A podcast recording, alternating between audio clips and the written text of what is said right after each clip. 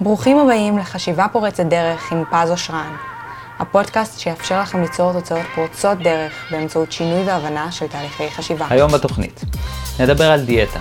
אילו הרגלים נפוצים אצל אנשים שסובלים מעודף משקל, וכיצד לשנות אותם. מה מונע מאנשים לעשות שינוי נכון בהרגלי האכילה שלהם, וכמובן, איך לפתח מערכת יחסים בריאה עם האוכל ועם הגוף. על כל זה ועוד, נדבר היום בתוכנית. יישארו איתנו.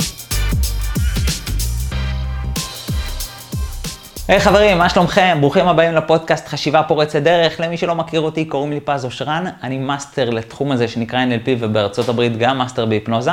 מחבר את סדרת הספרים רבי המכר, איך להיות מגנט חברתי. יש לי בית ספר ל-NLP בתל אביב, קליניקה בראשון לציון, ואני מגיש לכם כאן את הפודקאסט הזה, חשיבה פורצת דרך, בכל יום שני, בכל הפלטפורמות.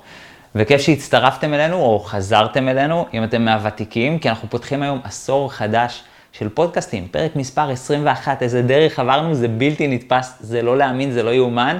עברנו באמת דרך מטורפת, אני מתרגש מהדבר הזה, אני לא יודע אם אני היחיד שמתרגש מהדבר הזה, אבל זה באמת דרך, כאילו זה, זה כמו 21 דייטים שעברנו ביחד, זה, זה, זה כבר היכרות מאוד מעמיקה, זה כבר, לא יודע, השלב שמכירים להורים אחרי 21 דייטים. זה, זה כבר שלב אה, מאוד משמעותי לי לפחות, אני מרגיש ש, שכבר עשינו איזושהי כברת דרך. מי מכם שחדש, מצד אחד זה בסדר, אה, כי אתם לא חייבים להקשיב לפרקים הקודמים כדי ליהנות מהפרק הזה. יחד עם זאת, הפרקים הקודמים היו באמת באמת מוצלחים, אתם לא רוצים להפסיד אותם. ואולי אני אה, לא אובייקטיבי, ואולי אני ככה קצת אה, נראה משוחד עם הדעה שלי, אבל אתם לא חייבים להקשיב לדעה שלי. אתם יכולים להיכנס לעמוד הפייסבוק או לעמוד היוטיוב, לקרוא את התגובות המפרגנות ולהתרשם מזה בעצמכם, כי באמת הפרקים הקודמים מטורפים אחד-אחד. על מה אנחנו הולכים לדבר היום? היום אנחנו הולכים לדבר על כל נושא ההרגלי אכילה והדיאטה. אם נחשוב על זה רגע, כל נושא הדיאטה, או יותר נכון ההשמנה, זה באמת מגפה שתוקפת יותר מדי אנשים במאה ה-21, אה, ובארצות הברית זה בכלל נורא, אחד מכל שלושה אנשים, או שני אנשים, אני חושב כבר היום, אה, סובל מהשמנת יתר.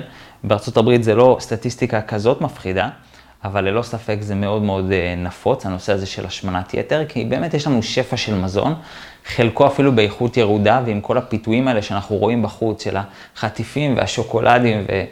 וקבוצות פייסבוק שמעלות ארוחות שחיתות, אז אה, זה באמת נראה שיש הרבה מאוד פיתויים, שזה אגב שונה ממה שהיה כמה דורות אחורה. כמה דורות אחורה, אה, מי מכם שיודע, זוכר, היה מחסור של אוכל. כשהקימו עוד את המדינה לא היה כזה אוכל, כי לא היה, עוד, עוד לפני המהפכה התעשייתית.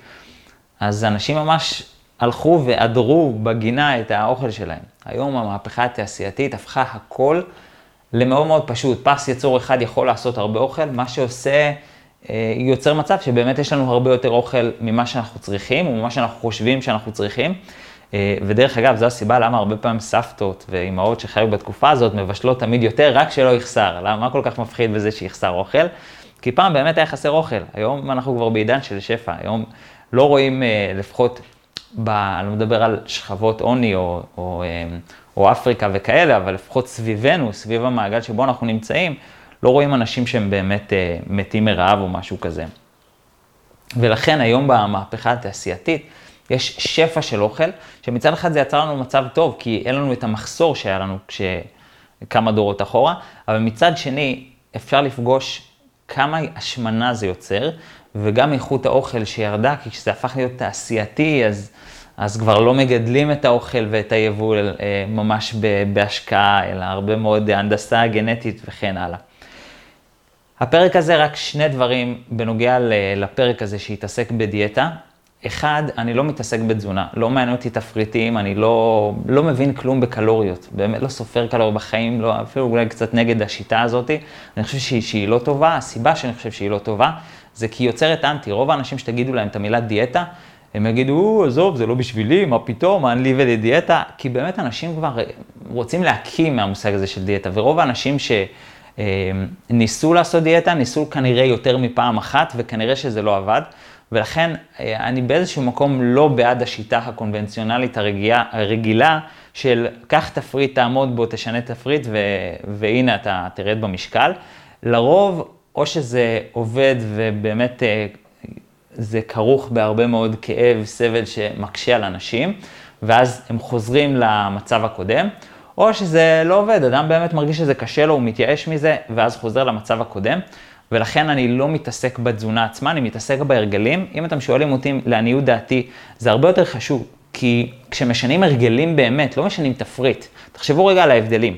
אדם אחד יכול לשנות תפריט, אבל לא לשנות הרגלים. זאת אומרת, הוא נגיד כמה חודשים, עומד בתפריט שנתנו לו, אבל יש לו את עדיין את אותה תשוקה לצ'יפסים ולמתוקים וללא יודע מה, ולכל האוכל הכי משמין שאתם יכולים לחשוב עליו.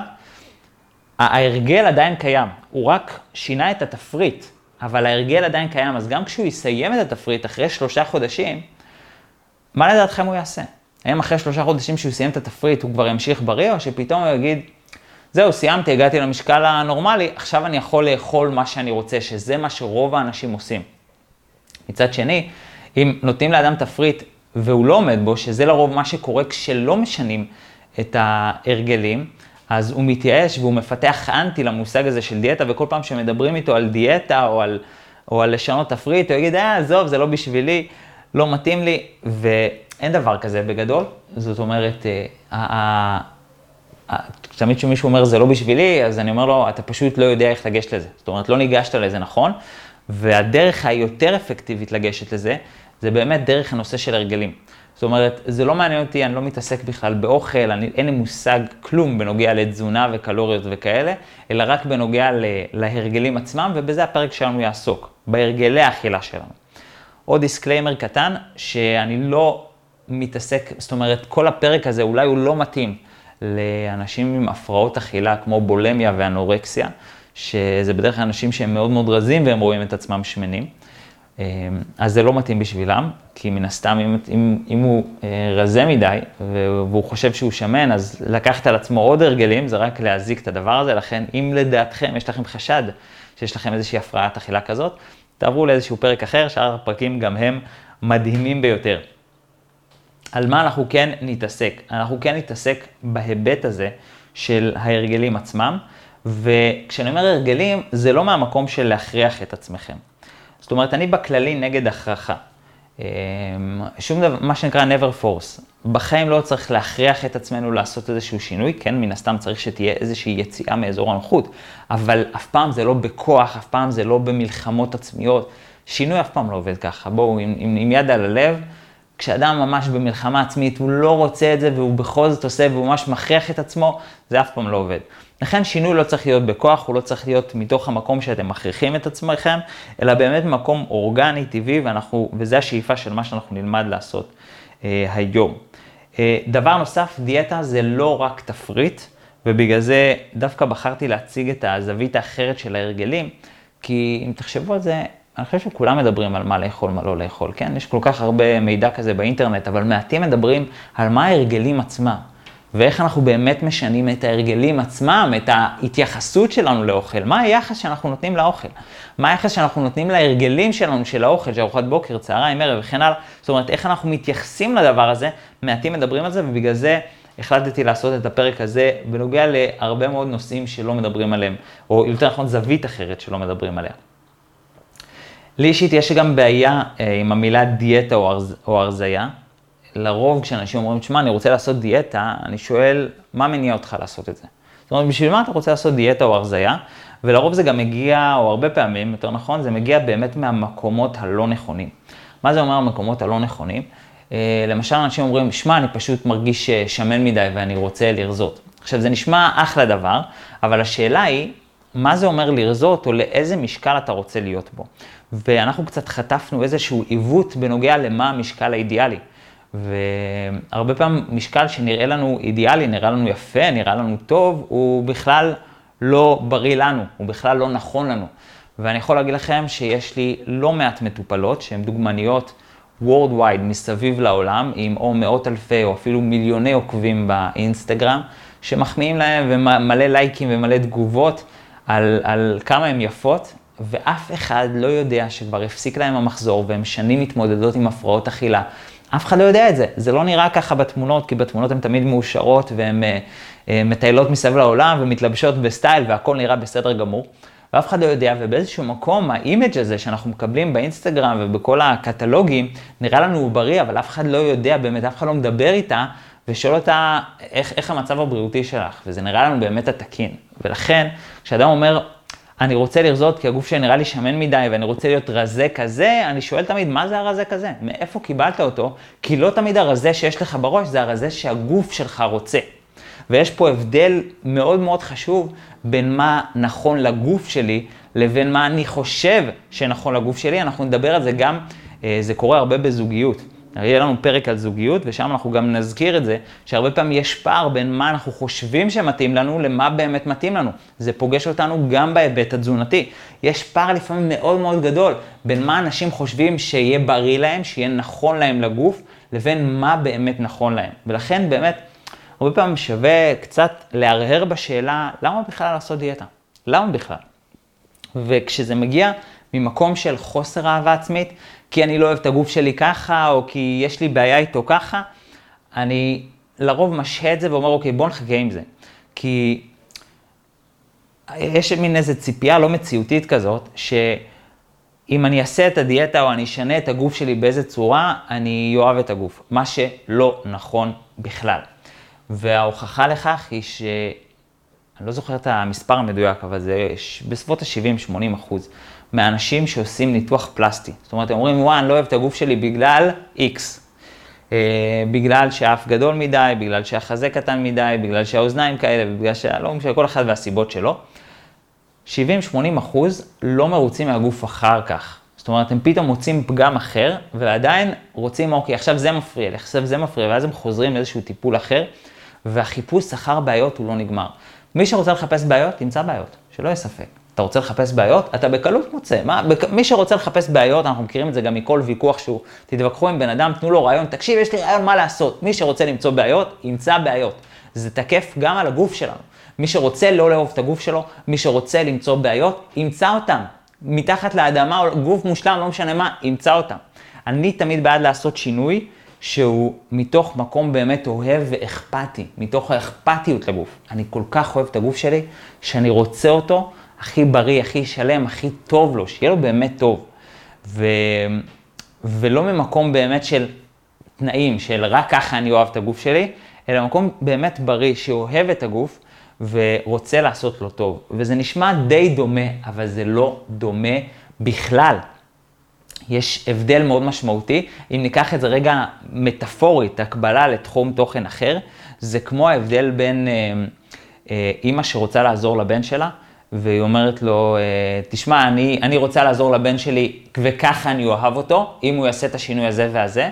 להבדיל אם היא אומרת, אני, אוהב, אני אוהבת אותו ככה, ואני רוצה שיהיה לו טוב יותר, ולכן אני רוצה לעזור לו לעשות את השינוי הזה והזה.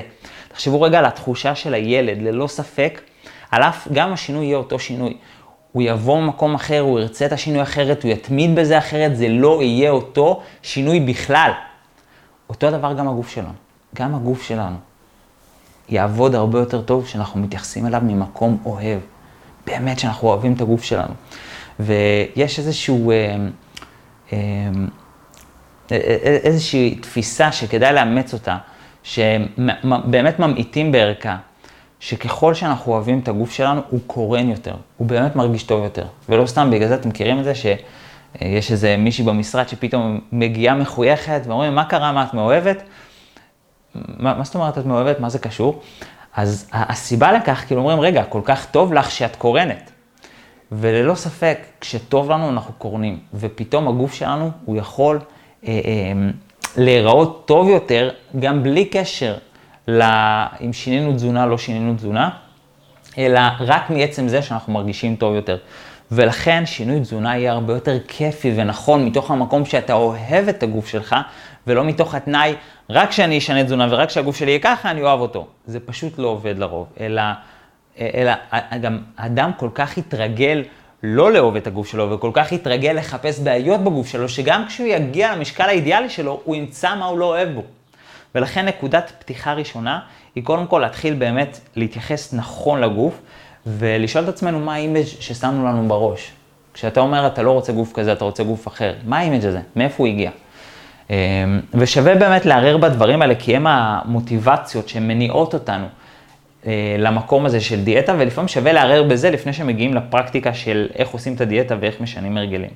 וכדאי לוודא שזה מגיע באמת מהמקום הנכון, והמקום הנכון הוא לא תמיד אני רוצה לרדת במשקל ולהיות סקיני אה, במשקל הזה כמו הכוכבת אינסטגרם או כמו הכוכב אינסטגרם הזה, בעיקר כי המון פעמים אתם באמת, אין לכם מושג מה מסתתר שם מאחורה, באמת אין לכם מושג, ואני עד לזה ב, ב, בצורה קלינית, כן? ב, לאחרונה זה כבר, אני לא יכול להגיד שזה בקליניקה כי זה בזום, אבל אה, אני ממש עד לזה בקליניקה.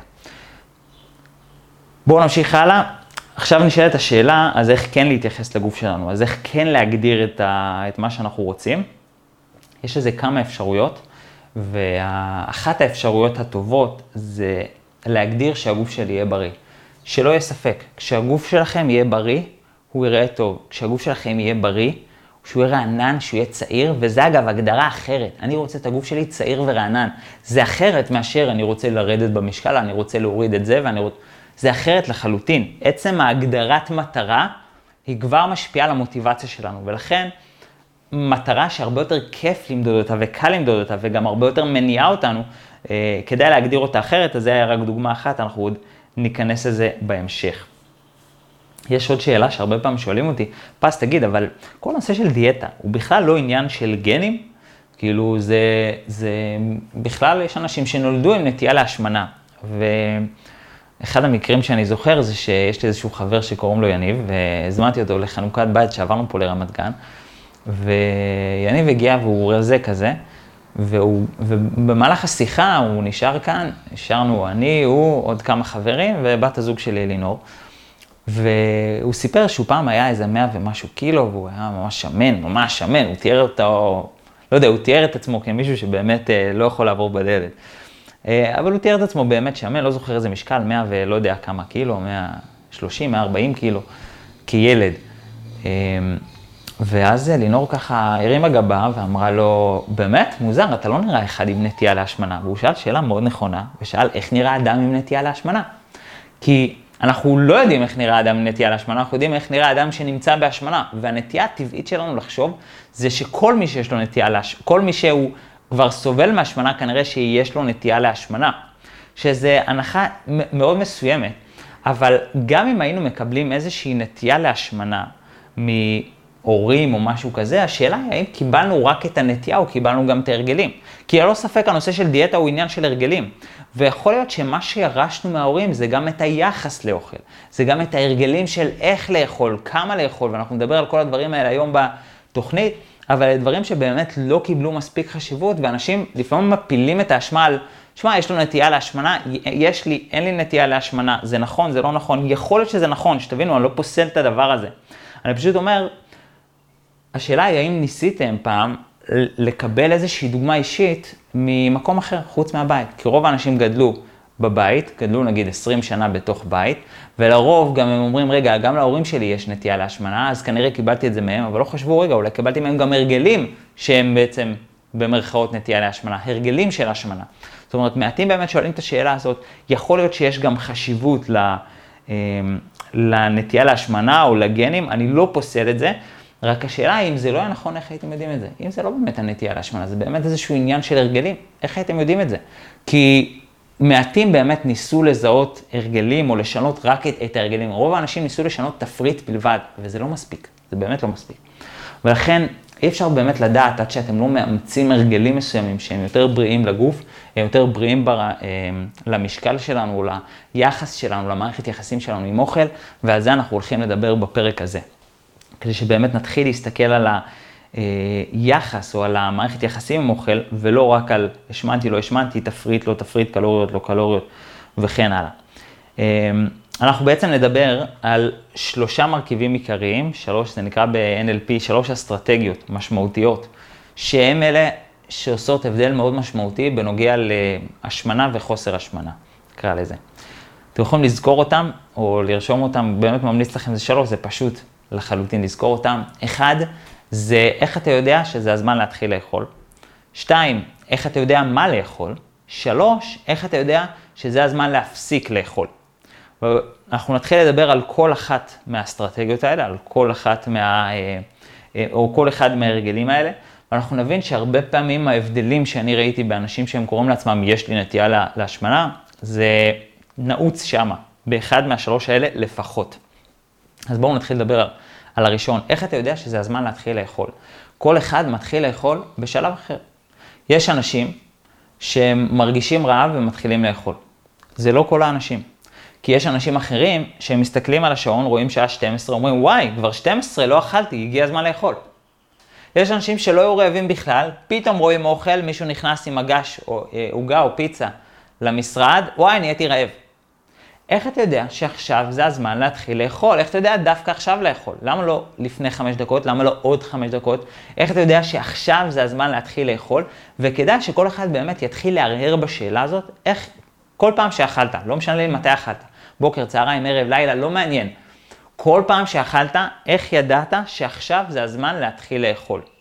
ואתם תגלו קטע, שאגב, גם בזה אנחנו נעמיק בפרק הבא, שרוב האנשים, או רוב הארוחות, לא קשורות לרעב, בכלל. וללא ספק זה מתכון להשמנה. יש אנשים שהם אוכלים כשהם מרגישים לא טוב, כשהם צריכים נחמה כלשהי. יש אנשים שהם אוכלים כשהם רואים אוכל. לא הייתי רעב, הנה פתאום הוא הביא פיצה, נהייתי רעב. אתה רואה אוכל, אתה רעב. זה הרגל מסוים. וכדאי שכל אחד יתחיל להרהר בשאלה הזאת, איך אתה יודע מתי זה הזמן להתחיל לאכול. ומי ששואל את עצמו, רגע, פז, אז מתי זה הזמן האידיאלי להתחיל לאכול? איך אני יודע שעכשיו זה באמת הזמן הטוב והנכון להתחיל לאכול? אידיאלית זה כשאתה רעב. וזה נשמע מאוד טריוויאלי, אבל רוב האנשים לא יודעים מתי הם רעבים, ואני אתן לכם כמה אינדיקציות פשוטות, אה, איך אני יודע שרוב האנשים לא יודעים מתי הם רעבים. אם נוציא מהמשוואה את עניין הזמן, אין שעון יותר, אם נוציא מהעניין, מהמשוואה את כל נושא הגירויים והפרסומות, ולפעמים אנשים מדפדפים בפייסבוק, רואים איזה מאכל, וואי, עשית לי תיאבון. מישהו בא עם איזה מאכל, עשית לי תיאבון. עכשיו, אם זה, זה עשה לך תיאבון, זה חשק, זה לא רעב. ולפעמים אנשים לא יודעים להבדיל בין רעב לבין חשק. אנשים חושבים, אם יש לי חשק למתוק, אני רעב. זה לא בהכרח נכון, אין שום קשר. אדם יכול להיות שיהיה לו חשק למשהו, אבל הוא לא באמת רעב. וכדאי להתחיל לשים לב איך אתה יודע שזה הזמן להתחיל לאכול? האם זה באמת בא מרעב? ורוב האנשים מבלבלים בין חשק לרעב, כי יש הרבה מאוד גירויים סביבנו שעושים לנו חשקים. תחשבו על זה, פותחים טלוויזיה, פרסומות, אינטרנט, פרסומות, פייסבוק, כל הקבוצות של רעבים ורעבך. בסדר? זה חשקים, חשקים, חשקים, חשקים, שאנשים כבר איבדו את הקשר לקיבה עצמה, לשאול את עצמם האם באמת עכשיו אני רעב, יודעים להבדיל אם באמת אני רעב או לא רעב. לפעמים זה גם נותן תחושה של רעב. עוד דוגמה, לפעמים אנשים לא שותים מספיק מים, ואז הדרך של הגוף להגיד חסר לי מים, זה על ידי רעב. ובגלל זה הרבה פעמים שותים קצת מים, כבר אין רעב. אז הרבה פעמים אנשים משוכנעים שהם יודעים להכיר את עצמם שהם רעבים, אבל אפשר לעשות את הניסויים האלה. לבחון, אוקיי, בוא נשתה מים, נראה אם זה באמת רעב. נראה האם זה יתעורר לי אחרי שנחשפתי למאכל כזה או אחר וכן הלאה. איך אתה יודע שזה, שזה היה הזמן להתחיל לאכול? אידיאלית, מי שרוצה באמת לשמור על איזשהו משקל תקין ובריא, לאכול כשאתם רעבים. תסמכו על הגוף שלכם, שידע לאותת לכם שזה הזמן לאכול. זה התפקיד של הגוף שלנו, להגיד לנו, לאותת לנו שעכשיו זה הזמן להתחיל לאכול.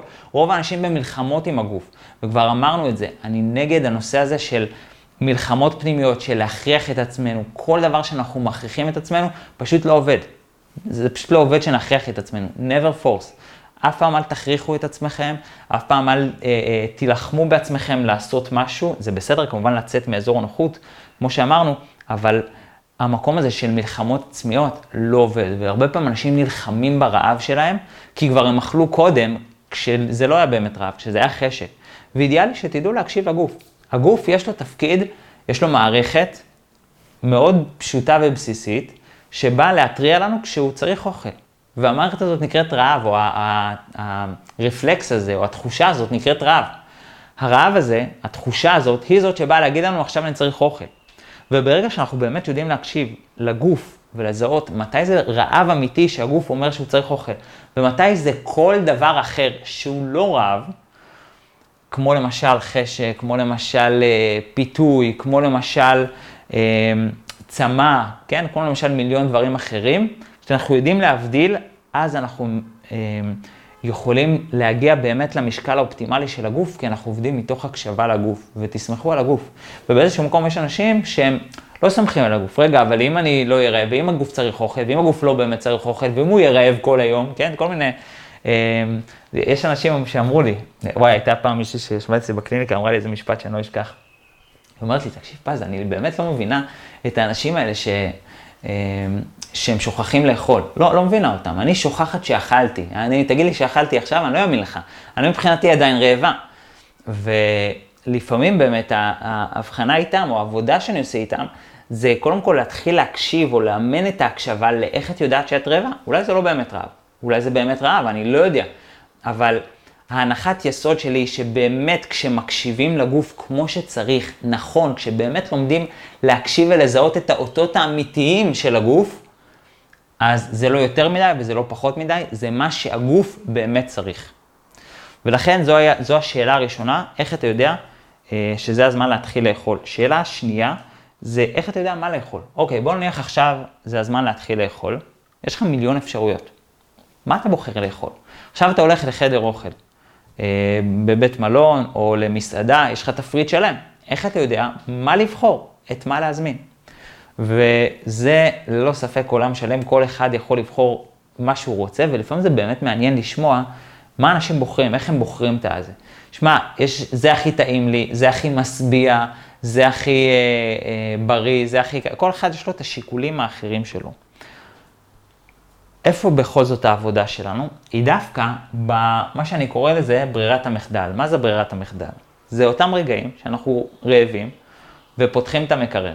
עכשיו, כשאנחנו פותחים את המקרר, השאלה היא מה מופיע לנו. כי הרבה פעמים השיקול הוא לא באמת אה, בצורה מודעת, אלא הוא עובד בצורה לא מודעת. אנחנו פותחים את המקרר, מה שמופיע מולנו, קרוב, גדול, כנראה את זה ניקח. עכשיו, תחשבו על זה, איך המקרר של רוב האנשים מסודר. רוב האנשים, כל הירקות או הדברים הבריאים, זה במגירה למטה, או באיזה משהו צדדי, או מאחורי שקית, משהו שהוא לא בולט לעין. ואז הסבירות שתבחר בזה היא מאוד מאוד קטנה. מנגד, מה שאתה יכול לעשות, זה לסדר את המקרר ככה, שתבחר, כי רוב האנשים לא באמת בוחרים בהכרח במה שהכי טעים להם, אלא לפעמים זה אפילו מה שהכי נגיש להם. אז איך אני יודע מה לאכול? הנה, ראיתי את זה, פתחתי את המקרר, ראיתי את זה, אני אקח את זה. ולכן כדאי לסדר את המקרר, ככה שהדברים הבריאים, או הדברים שאתם רוצים לאכול, יהיו ברירת המחדל שלכם. אתם פותחים את המקרר, מה שאתם רוצים לאכול יופיע לנגד עיניכם בגדול, בבולט, בהכי ברור שבעולם, ואת כל השאר, דווקא את החטיפים הייתי שם במגירה, או לא יודע, אם יש, אם יש למישהו שטויות בבית. אצלנו יש איזשהו אה, חוק במרכאות, שאין לנו חטיפים, אין לנו שוקולדים, אין לנו שטויות בבית. אה, הרבה יותר כיף ככה, אני חייב להודות. אה, בא לנו משהו מתוק, פרי זה עושה עבודה מדהימה, אבל זה אצלנו.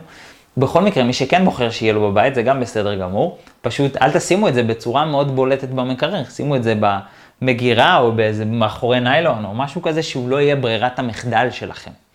אותו הדבר כש, כשאתם אה, הולכים לחדר אוכל או למסעדה, איך אתם יודעים בכלל במה לבחור? ואגב, מסעדות הרבה פעמים משפיעות, משפיעות עלינו לפי המחירים, זאת אומרת, עושים לנו במחירים נמוכים את מה שהם רוצים שנזמין, ובמחירים גבוהים את מה שהם לא רוצים שנזמין. כל, כל מסעדה והסיבות שלה. וכדי לזהות את האוטומטים האלה של איך אני יודע את זה לבחור ולא את זה, את זה ולא אחר. לפעמים אנחנו בוחרים במה שהכי זמין, הכי נוח, הכי נגיש, כי אין לי זמן עכשיו להכין. אין לי כוח עכשיו להכין. עכשיו, ברגע שזה השיקול, אין לי כוח להכין, בוא'נה, את זה אפשר לפתור, מה אתה רציני? בגלל שאין לך כוח לחמם, אין לך כוח להכין. זה ממש פשוט, רק לדאוג שזה תהיה ברירת המחדל. כי ללא ספק, אוקיי, אם, אם אני עכשיו צריך לבחור, לפתוח את המקרר ולראות איזשהו, איזשהו ג'אנק פוד שהזמנתי מהמסעדה יומיים קודם לכן, או שאני עכשיו אתחיל להכין לי משהו, כנראה שהבחירה תהיה לי מאוד ברורה. כנראה יהיה מאוד ברור מה אני אבחר לעשות עכשיו. אני אקח משהו שהוא כבר מוכן לי במקרר, ולא משהו שאני עכשיו צריך להתחיל להכין מאפס. די ברור. אבל מנגד, תחשבו על זה, שאם אני כבר התכוננתי לרגע הזה, ודאגתי שיהיה לי אוכל מוכן, מראש, דווקא להכין את האוכל לא כשאתה רעב, להכין את האוכל כשאתה שבע לכשתהיה רעב, זה יהיה הרבה יותר קל. זאת אומרת, להתחיל להתכונן לרגעים שתהיה רעב, כשאתה לא רעב. וככה אתה בעצם בוחר מראש מה לאכול בצורה הרבה יותר שקולה. וזה נקרא עקרון ברירת המחדל, כדאי לעבוד עם הדבר הזה. עיקרון שלישי, איך אתה יודע שזה הזמן להפסיק לאכול? כי, אוקיי, התחלת לאכול עכשיו, לקחת אוכל, סבבה. איך אתה יודע שזה הזמן להפסיק לאכול? למה לא הפסקת לפני חמש דקות או עוד חמש דקות, או לפני כמה ביסים או אחרי כמה ביסים? ויש כל מיני תשובות שעולות ב... בשאלה הזאת. יש אנשים שאומרים כי אני שבע. יש אנשים שאומרים כשאני מסיים הכל בצלחת. יש אנשים שאומרים כשטעמתי את כל המאכלים שהונחו לפניי. כל אחד אומר תשובה אחרת, וכל תשובה כזאת בעצם מייצגת איזשהו הרגל אחר או יחס אחר לאוכל. ללא ספק, אתם יכולים לנחש מה הכי בריא. זאת אומרת, אם אתם הייתם צריכים לבחור, במרכאות לתכנת את עצמכם, איך להתייחס לאוכל, איך הייתם רוצים. וללא ספק הדבר הבריא יותר לעשות, הוא לעצור כשאתם שבעים. וזה עלול להיות מעצבן לחלק מהאנשים. סתם אני אתן לכם דוגמה. אה, אני ואלינור אוכלים ארוחת צהריים, מכינה לנו איזשהו אוכל, ונשאר כף. ואומרת לי, ממי, אולי תיקח את הכף הזה? ואני אומר לא, לא, תודה. למה? אבל נשאר כף. אני אומר, לא, לא, לא רוצה, תודה. למה לא? ואז התשובה המעצבנת ביותר, כי אני כבר שבע. ולפעמים זה ממש מפתה, כאילו, הנה, קח עוד כף, הנה, קח. לא, הגוף אמר לי, זהו, אז זהו. כשהגוף אומר לא, אז לא. וזה חלק מלהקשיב לגוף. מתי הגוף רוצה שנפסיק? והגוף מסמן את זה, ולתחושה הזאת זה נקרא שובע. גם פה אגב, כמו ב, אה, ב, ב, בין שני הדברים שאנשים מבלבלים בין חשק לרעב, אז פה אנשים מבלבלים בין שובע לכבדות, ואנשים התרגלו לכבדות, אנשים חושבים שכבדות זה שובע, מה זה כבדות? תחשבו על זה, אוכלים נגיד בשר, זה כבד, אוכלים אה, פחמימות שזה מנפח, זה עושה איזה, זה משהו שהוא מנפח בקיבה, אנשים חושבים שזה שובע. ולא כל מה שמנפח או כבד הוא שובע, ואנשים לפעמים כבר שכחו או, או לא ממש רגילים לתחושה של מה זה באמת שובע. איך מרגיש, מרגיש שובע אמיתי, אמיתי שהגוף אומר לך, לא שובע כזה של כבד, פיצוץ, וואי, אני לא יכול לזוז. לא, שובע אמיתי, איך זה מרגיש? אתה יודע איך זה מרגיש? רוב האנשים מבלבלים בין שובע לכבדות וחושבים שכל פעם שהם כבדים הם שבעים. זה לא נכון, זה ממש לא נכון, ההפך. דווקא אה, אה, שובע, שובע טוב הוא שובע שאתה קליל באיזשהו מקום. לא כזה של וואי, אני חייב ללכת לישון עכשיו. לא, דווקא, אתה יודע, אולי, אולי בסדר אה, לנוח קצת, כן? זה לא, לא שזה דבר רע, אבל שובע הוא לא חייב להיות כבד. והרבה פעמים אנשים חושבים, אם הקיבה שלי לא כבדה, אם הבטן לא כבדה, אם אני לא מרגיש שזה יציקה בבטן, אני לא שבעתי. וזה חוסר הקשבה או חוסר קיול, אה, כיול, קליברציה, calibration. חוסר כיול למה שקורה בגוף, לתס... לסימנים שהגוף שולח בנוגע למתי להפסיק לאכול. ואם נסכם את שלושת העקרונות האלה, כדאי פשוט להתחיל להקשיב לשלושת האסטרטגיות האלה, לשלושת ההרגלים האלה. איך אתה יודע שזה הזמן להתחיל לאכול, איך אתה יודע מה לאכול, ואיך אתה יודע שזה הזמן להפסיק לאכול. פשוט תתחילו להקשיב לזה, ומספיק שתעשו את זה מאוזן, ותקשיבו לגוף, באמת, תסמכו על הגוף, שהגוף ידע להתריע בפניכם שזה הזמן לאוכל והזמן להפסיק לאוכל. רק תסמכו על הגוף, תפתחו את הקשר עם הגוף ותגיעו למשקל האידיאלי שלכם. כשאתם מקשיבים לשלושת אלה, רוב האנשים לא באמת יודעים להקשיב לגוף, רוב האנשים פשוט מקשיבים לכל הפיתויים מסביב ואוכלים הרבה ג'אנק ולא בריא.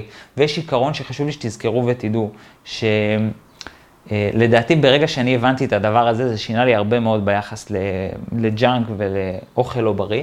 שככל שאתם אוכלים יותר ג'אנק, ג'אנק פוד בכללי, כל אוכל לא בריא, סוכר, מלח וכל ה... ממכר. ככל שאוכלים יותר מזה, רוצים יותר מזה. וככל שהגוף שלנו יותר נקי מזה, ככה הוא לא רוצה את כל, כל המשקאות המתוקים והמתוקים מדי. אני אתן לכם דוגמה. מכירים את זה שאתם עושים ספורט, ואחרי ספורט, אם אתם שותים לגימה ממשהו מתוק, הוא מתוק לכם מדי? אפילו אם זה מתוק מעודן, לא יודע מה, מים בטעמים. זה מתוק מדי, כי הגוף כבר התנקה מזה באיזשהו מקום, אז הוא כבר לא רוצה את העודף סוכר ועודף מלח ועודף תבלינים שהתרגלנו, אה, שהתרגלנו לתת לגוף. לכן ככל שהגוף נקי יותר, ככה הוא רוצה פחות ג'אנק. ככל שאתם נותנים לגוף יותר ג'אנק, הוא רוצה יותר ג'אנק. עכשיו, מהרגע שאני הבנתי את זה, המטרות השתנו לחלוטין. אין לי כבר מטרה לרדת, לעלות במשקל. יש לי מטרה להיגמל מג'אנק פוד, זו מטרה אחרת לחלוטין. פתאום אני מסתכל על המערכת יחסים שלי עם ג'אנק פוד, או עם אוכל לא בריא, או עם אוכל בריא, כמשהו אחר לחלוטין. זה כבר לא העיקר, זה כבר לא מלחמות אישיות, זה כבר לזהות את ההתמכרויות. האם יש התמכרות? איפה? אם כן, איפה ואיפה זה פוגש אותי? איך זה פוגש אותי? עם איזה מאכלים זה פוגש אותי? האם זה עם מתוק? האם זה עם מלוח? האם זה עם מטוגן? האם. איפה זה פוגש? לזהות את ההתמכרות. המטרה היא לא להעלים את זה לגמרי, זה לא שעכשיו אסור לי לאכול שום דבר מתוק לעולם. רק לוודא שאני לא במקום מכור, זה כל ההבדל. אם אנחנו מכורים למשהו, הוא לא בשליטתנו, ובאיזשהו מקום, אם נהיה כנים עם עצמנו, אנחנו גם לא נהנים ממשהו כשאנחנו מכורים אליו. תחשבו על זה, כשזה בהתמכרות, אני חייב, אין פה את המימד של ההנאה. יש הרבה יותר נהנים מזה, ובגלל זה אני, אני נגד המלחמות. אדם רוצה לאכול עוד מתוק, אדם רוצה לאכול עוד בריא, תאכל, אין בעיה, רק שזה לא יבוא ממקום של התמכרות, שאני חייב, אתה גם תהנה מזה יותר כשאתה לא מכור לזה, מאשר, כי, כי זה באמת מבחירה, אני יכול לאכול את זה, אני יכול לא. זה לא. נכפה עליי, זה לא באמת מהתמכרות. אז השאלה הפרקטית, מה אנחנו עושים? יש שלושה שלבים שכדאי לעשות כבר מעכשיו, למי שרוצה להתחיל לעצב אה, את ההרגלים שלו. דבר ראשון, עצבו את חוק ברירת המחדל שלכם. זאת אומרת, מה אתם בוחרים לאכול? ממש לעצב מחדש את המקרר, לעצב מחדש אולי את הארונות, את, ה, אה, אה, את המרחב עבודה שלכם. מה יהיה לכם בשלוף? תשימו לב, לפעמים חטיפים וכאלה, זה ממש בשלוף, ואוכל בריא צריך להתאמץ עבורו, בטח שלא תבחרו בזה. להתחיל לעצב מחדש, שהברירת המחדל שלכם יהיה מה שאתם רוצים לאכול, מה שאתם בוחרים לאכול, מה שאתם חושבים שנכון לגוף שלכם. שתיים, לפתח מודעות לכל שלושת האסטרטגיות שדיברנו, מתי אתם מתחילים לאכול, מה אתם בוחרים לאכול ואיך אתם יודעים שזה הזמן להפסיק לאכול. מודעות אמיתית וכנה. אגב, לא חייב לשנות את זה, רק להתחיל במודעות, להתחיל לזהות, ובאמת תהיו אמיתיים ואותנטיים עם עצמכם.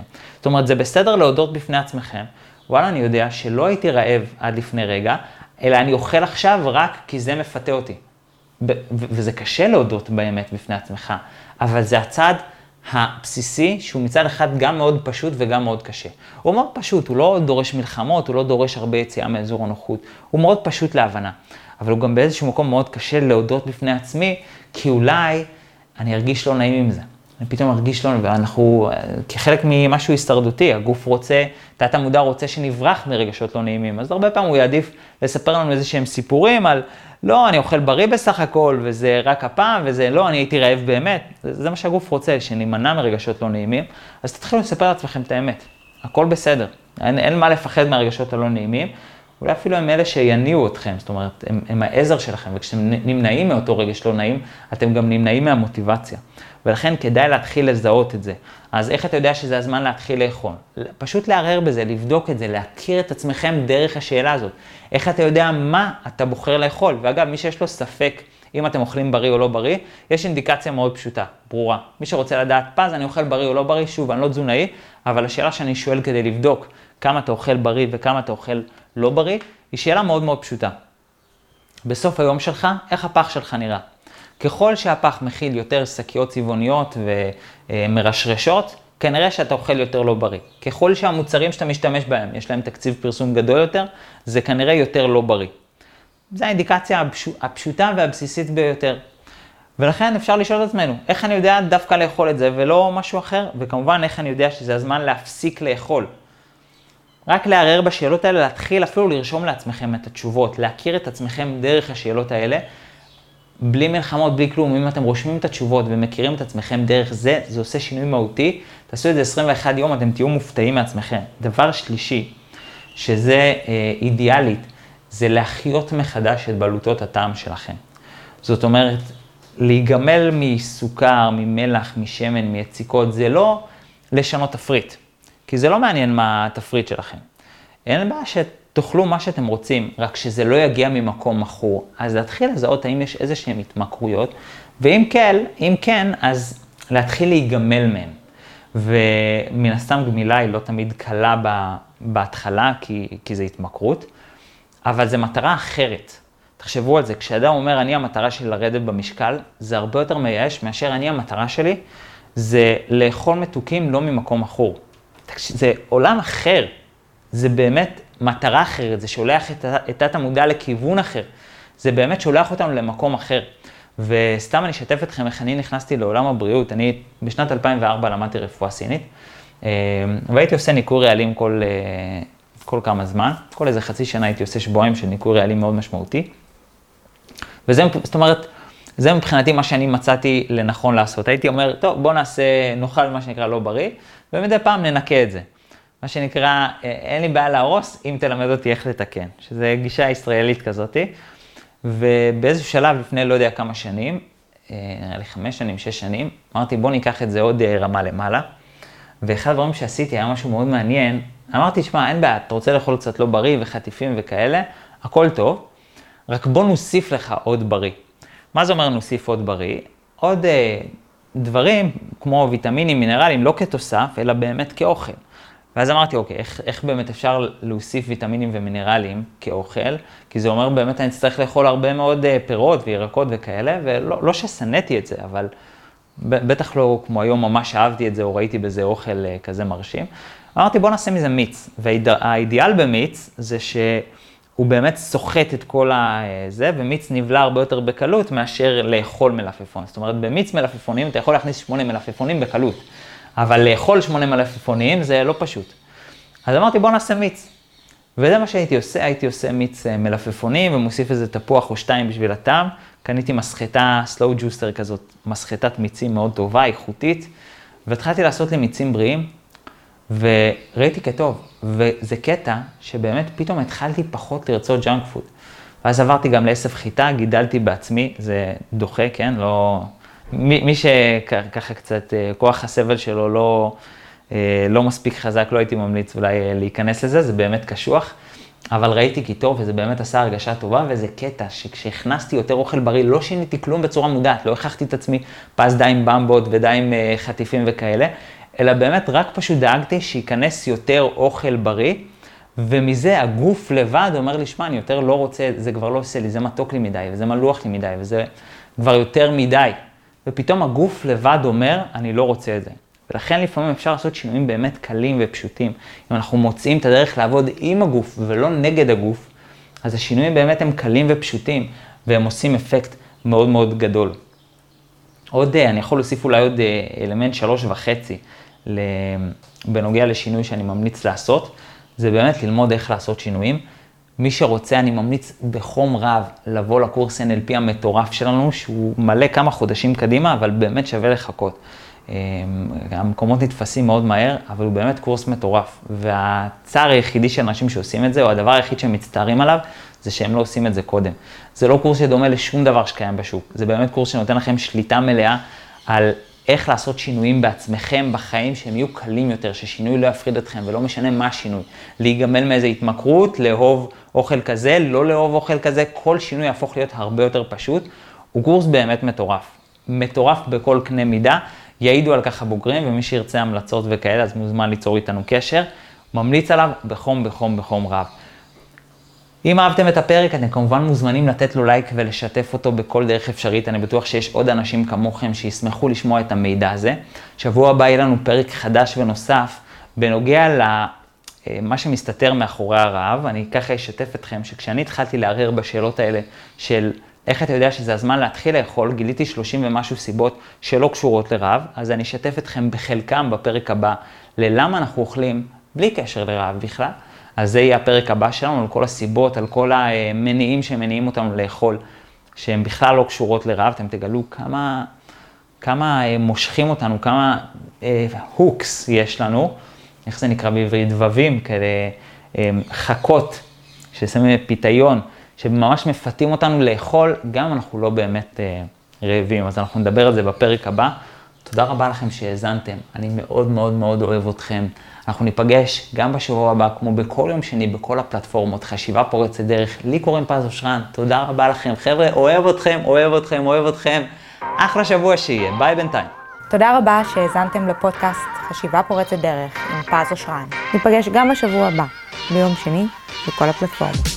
בינתיים, אתם מוזמנים לשתף ולמצוא אותנו גם ביוטיוב או בפייסבוק. פשוט חפשו פז אושרן ותמצאו אותנו.